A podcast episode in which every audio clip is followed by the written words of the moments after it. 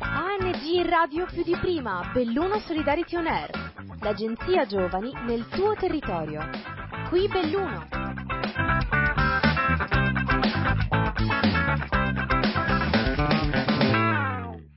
C'è uno stato nel continente africano che si chiama Malawi, lo stesso nome del lago che occupa un quinto della sua superficie totale, pari a meno della metà di quella italiana. Devo ripetere? In quell'apostrofo incastonato tra Mozambico, Tanzania e Zambia, che conta oltre 18 milioni 600 mila persone con una popolazione che sta crescendo in continuazione, si trova Monkey Bay, una località a vocazione turistica affacciata su quello stesso lago, che occupa un quinto della... No, sto scherzando.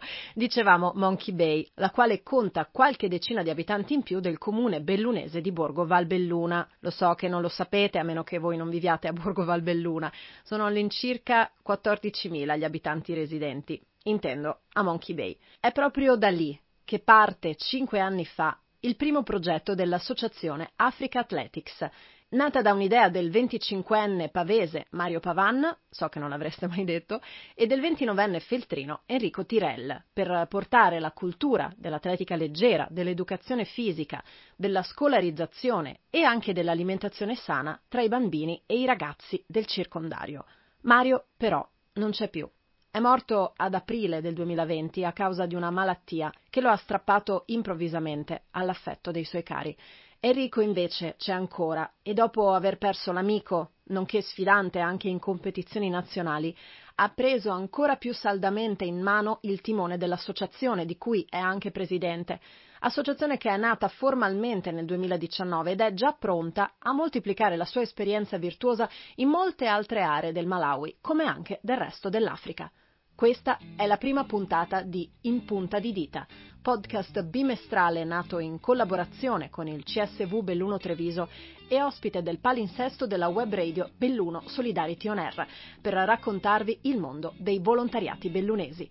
Io sono Francesca Valente e vi do il benvenuto ringraziando Enrico per la disponibilità e parto subito facendoti la prima domanda. Rispetto a quando siete scesi per la prima volta in Malawi, cos'è che è cambiato all'interno del territorio in cui vi siete trovati a operare, sia in funzione della pandemia ma anche più in generale se ci sono stati dei cambiamenti storici, sociali, culturali, che cosa hai notato? Beh, dopo quasi 26 anni di un unico governo è cambiato il presidente del Malawi. È stato il secondo stato di tutta l'Africa che ha dichiarato le elezioni incostituzionali e hanno rifatto le elezioni e hanno rieletto il nuovo presidente. Dal punto di vista invece umano, quindi quello con cui io mi incontro ogni giorno quando sono in Malawi, quindi con le persone, vedo una consapevolezza delle persone di quello che può definirsi globalizzazione. Quindi si sono resi conto tramite internet, tramite telefoni che il mondo è molto più ampio e possono volere di più. Purtroppo l'informazione che arriva tramite i social non è l'informazione vera e propria che potrebbero dare i giornali, c'è tanta malinformazione delle persone che credono delle cose che non sono propriamente vere. Però dal punto di vista sportivo, che è quello che facciamo noi, le persone, soprattutto nei posti in cui noi stiamo lavorando da ormai 5 anni, hanno capito che lo sport sport e quindi una metodologia sportiva può essere un'opportunità di crescita. Infatti se nei primi anni abbiamo sbattuto contro delle retoriche in cui i bambini non potevano perdere tempo a venire a correre eh, perché era una perdita di tempo, dovevano lavorare a casa, famiglia, nell'orto, nella coltivazione, nell'allevamento, adesso invece è un benefit che addirittura i genitori hanno chiesto per la prima volta l'anno scorso di mettere a budget dal punto di vista del nostro associativo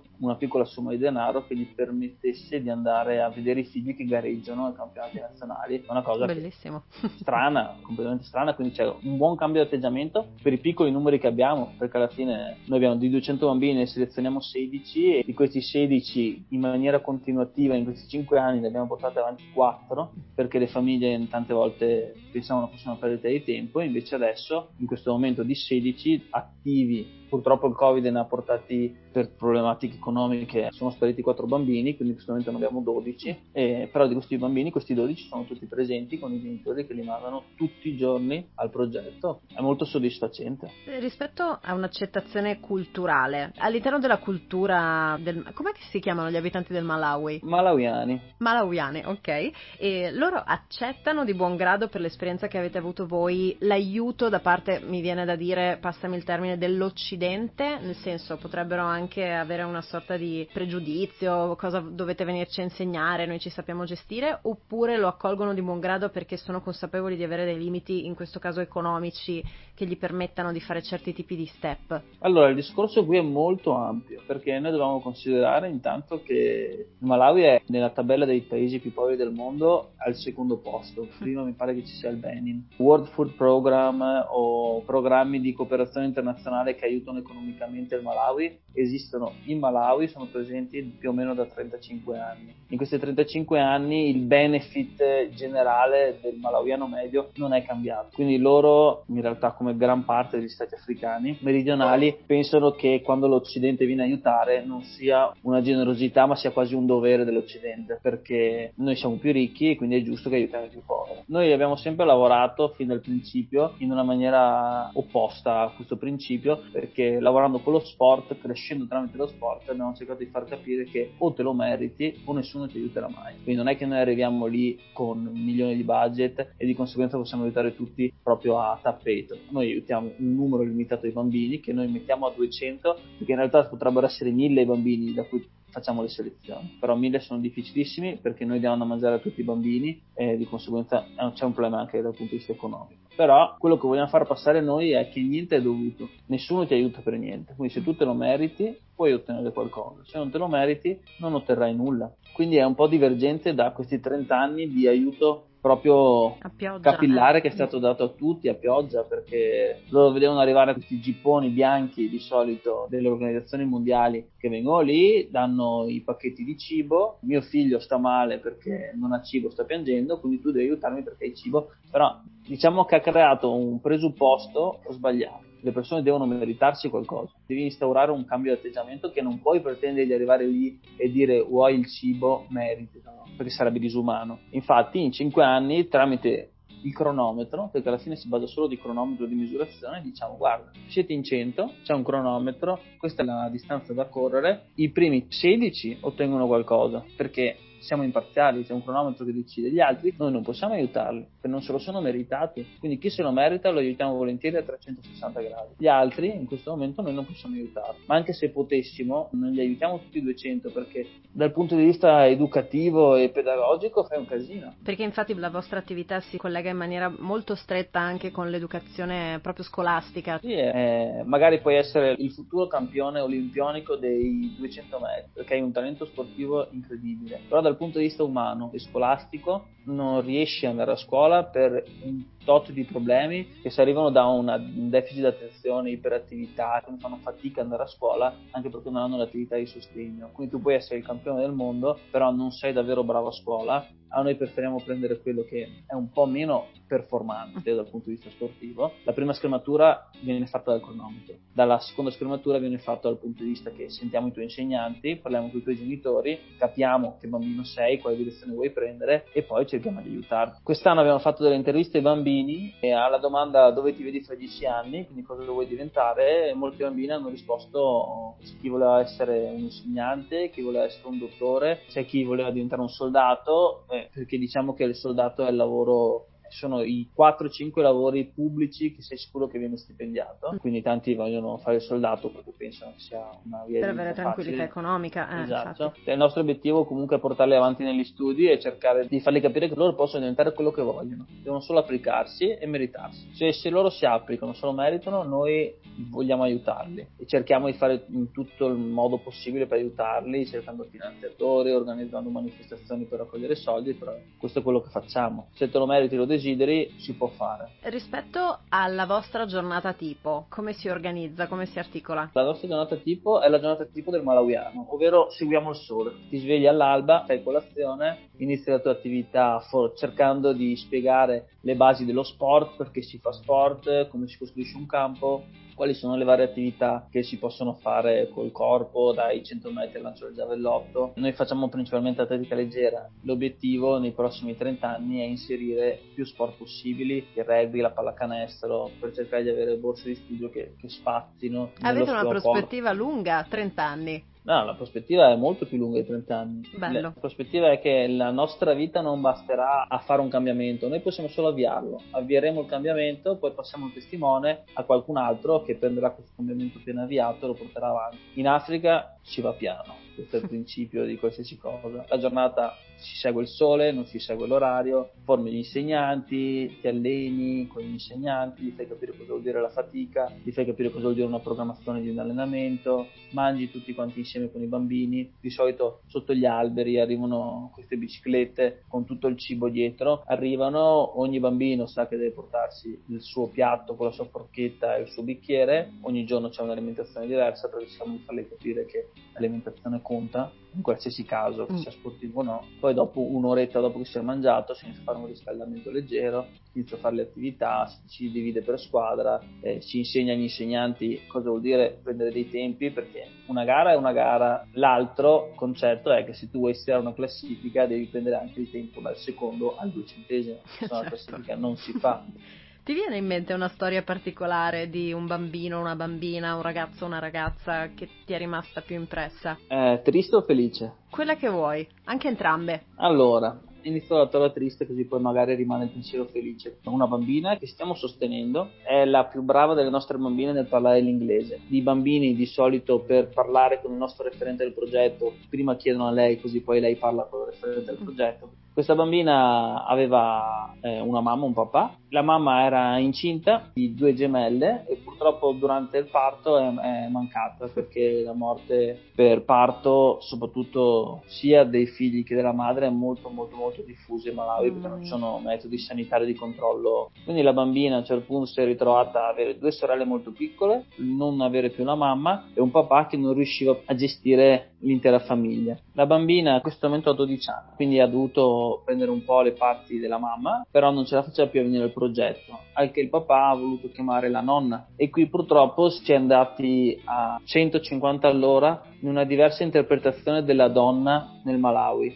Una mamma che aveva cercato per le sue figlie una via diversa, che non fossero delle donne oggetto o semplicemente una mamma, quindi ovvero una donna da poter ingravidare e fare dei figli, perché i figli comunque sono un benefit, mm. contro una nonna che pensa che le donne sono cresciute per servire l'uomo. Quindi queste bambine hanno ricevuto un cambio di educazione nei mesi difficilissimo che noi siamo riusciti tramite il nostro referente a bloccare anche perché il papà ha avuto un colpo di reni d'orgoglio e ha detto io magari non ce la farò a sostenere i figli completamente i miei figli ma non voglio che le mie figlie rientrano dentro una dinamica di servizio all'uomo maschio solo perché sono donne. Di conseguenza noi abbiamo aiutato in maniera più sostanziosa la bambina che ha cambiato scuola, quindi si è distanziata dalla famiglia, ma comunque viene il nostro progetto e le sorelle le stiamo aiutando dal punto di vista più globale tramite il nostro referente. Ma tu cosa ne pensi di dare un'impronta, di incidere in maniera così forte in una cultura, in una mentalità, come esterno? È giusto secondo te, non è giusto? Ci sono dei limiti che vanno rispettati? Perché in un certo modo è vero che il padre magari era sensibile sensibile rispetto a certe tematiche, però è un po' come l'evangelizzatore che andava in Cina per predicare il cattolicesimo quando in realtà c'erano le religioni locali. Dov'è il confine secondo te? È una domanda molto sensibile la tua. Il confine sta in quello che ti chiedono le persone. In questi anni noi selezionavamo i bambini, sia maschi che femmine, e indifferentemente dal sesso, guardavamo i risultati sportivi. Poi negli anni alcune mamme di bambini che non sono stati selezionati non venivano da me perché io sono maschio, venivano dai volontari donne e chiedevano espressamente diversamente di pensare un progetto per le bambine, perché le bambine non possono finire dentro questa rete di imprigionamento in cui vengono prese, diventano mamme molto giovani, perché Purtroppo questa dinamica delle mamme giovani l'abbiamo scoperta quest'anno. Più scopri un paese, più ti addentri dentro la cultura, più ti rendi conto che quelle sorelle che portavano i bambini nelle spalle non sono sorelle ma sono mamme. A quel punto ti crolla un po' il mondo sotto le gambe e allora scopri delle cose, ti addentri sempre di più, conosci la cultura, però poi ci sono delle mamme che ti chiedono di aiutare le bambine, di pensare un progetto solo per le bambine per portarle via da queste dinamiche. Anche... Quindi è una cosa che è sentita da loro stesse, cioè loro non la vivono come una cultura loro che deve essere rispettata, però capiscono che forse ci sono delle cose che andrebbero esatto. corrette. Le dinamiche, le dinamiche sono proprio questo, il limite che mi hai chiesto prima, secondo me dipende dalla richiesta. Se molte mamme ti vengono a dire che devi aiutare le loro bambine a uscire da questa dinamica, allora tu capisci che forse c'è un'area di cambiamento e che per quanto poco possiamo fare, c'è da fare perché ti arrabbi, perché vedi il mondo, vedi il femminicidio, vedi un sacco di cose che succedono in Italia e succedono in maniera cento volte più grave con le bambine dall'altra parte del mondo e ti viene quasi a piangere. Ecco, questa è la faccenda. E da fare qualcosa. La storia bella? La storia bella, più divertente. Ci sono dei bambini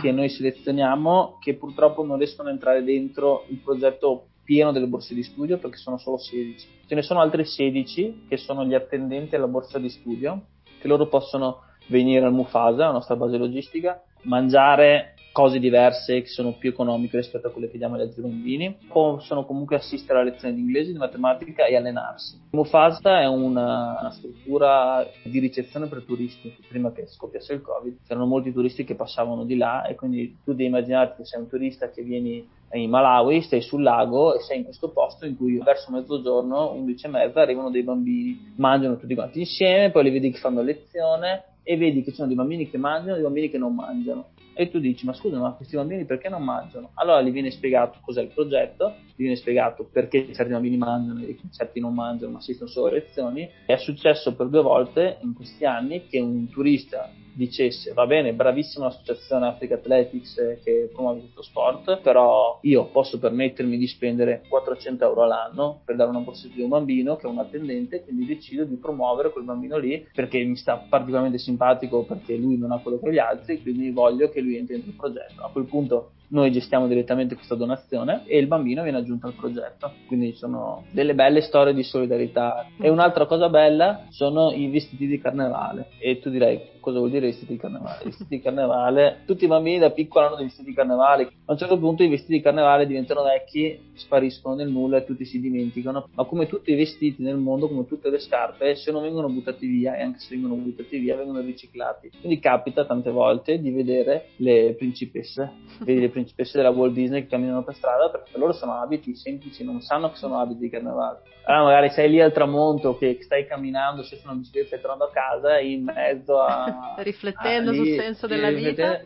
Sei lì e vedi eh, Frozen e dici ma cosa fa Frozen in mezzo? per il 2021 voi avete in progetto uno sdoppiamento del percorso di Africa Athletics perché vi state allargando anche in un'altra località che non è solo Monkey Bay ma è anche Mulange. La nostra volontà è allargarci negli stati poveri dell'Africa. Abbiamo iniziato al Malawi con un unico centro, adesso ci stiamo allargando al sud del Malawi che vi invito ad andare a vedere su Google, scrivete Mulange, distretto del Mulange Malawi, quindi sono piantagioni di tè, bellissime, acqua, cascate che scendono dalle montagne, non sembra neanche... L'Africa che quando pensate all'Africa vi immaginate non è quell'Africa lì. E quindi stiamo facendo il progetto che c'è a Monkey Bay, nella zona centrale del Malawi, identico al sud. Quindi abbiamo preso contatti con gli allenatori del sud che già conoscevamo, siamo andati a, a vedere il posto, diciamo che è tutto pronto dal punto di vista degli insegnanti, della struttura, dei pasti, mancano solo i bambini da selezionare. Quindi una volta che la scuola finirà, che non si sa ancora quando finirà dato il Covid, che devono recuperare mesi che non sono riusciti ad andare a scuola,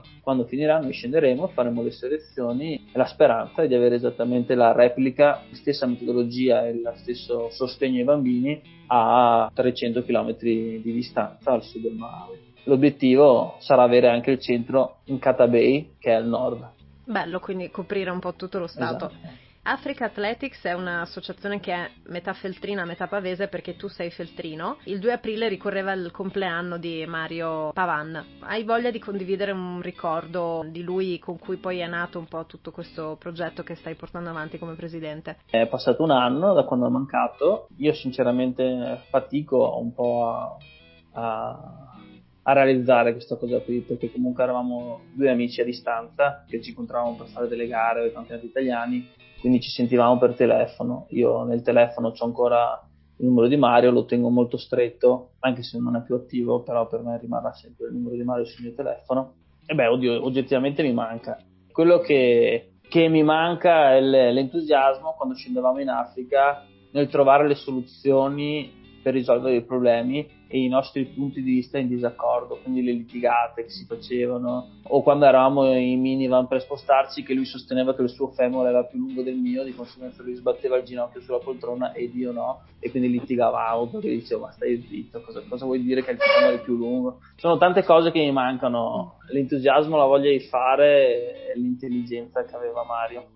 Sì, mi manca, mi mancherà però insomma l'impronta poi è quella che state cercando di veicolare anche all'interno del progetto e in sua memoria siete anche riusciti a raccogliere una sostanziosa quota di fondi che vi sta permettendo di portare avanti l'attività quest'anno e anche l'anno scorso infatti. Metà, metà pavese, metà feltrina, qual è il rapporto con Feltre? Io oh, sono cresciuto a Cesio Maggiore ho fatto le scuole elementari a Ceso Maggiore, poi sono passato alle scuole medie sempre a Ceso Maggiore, le scuole superiori a Feltre.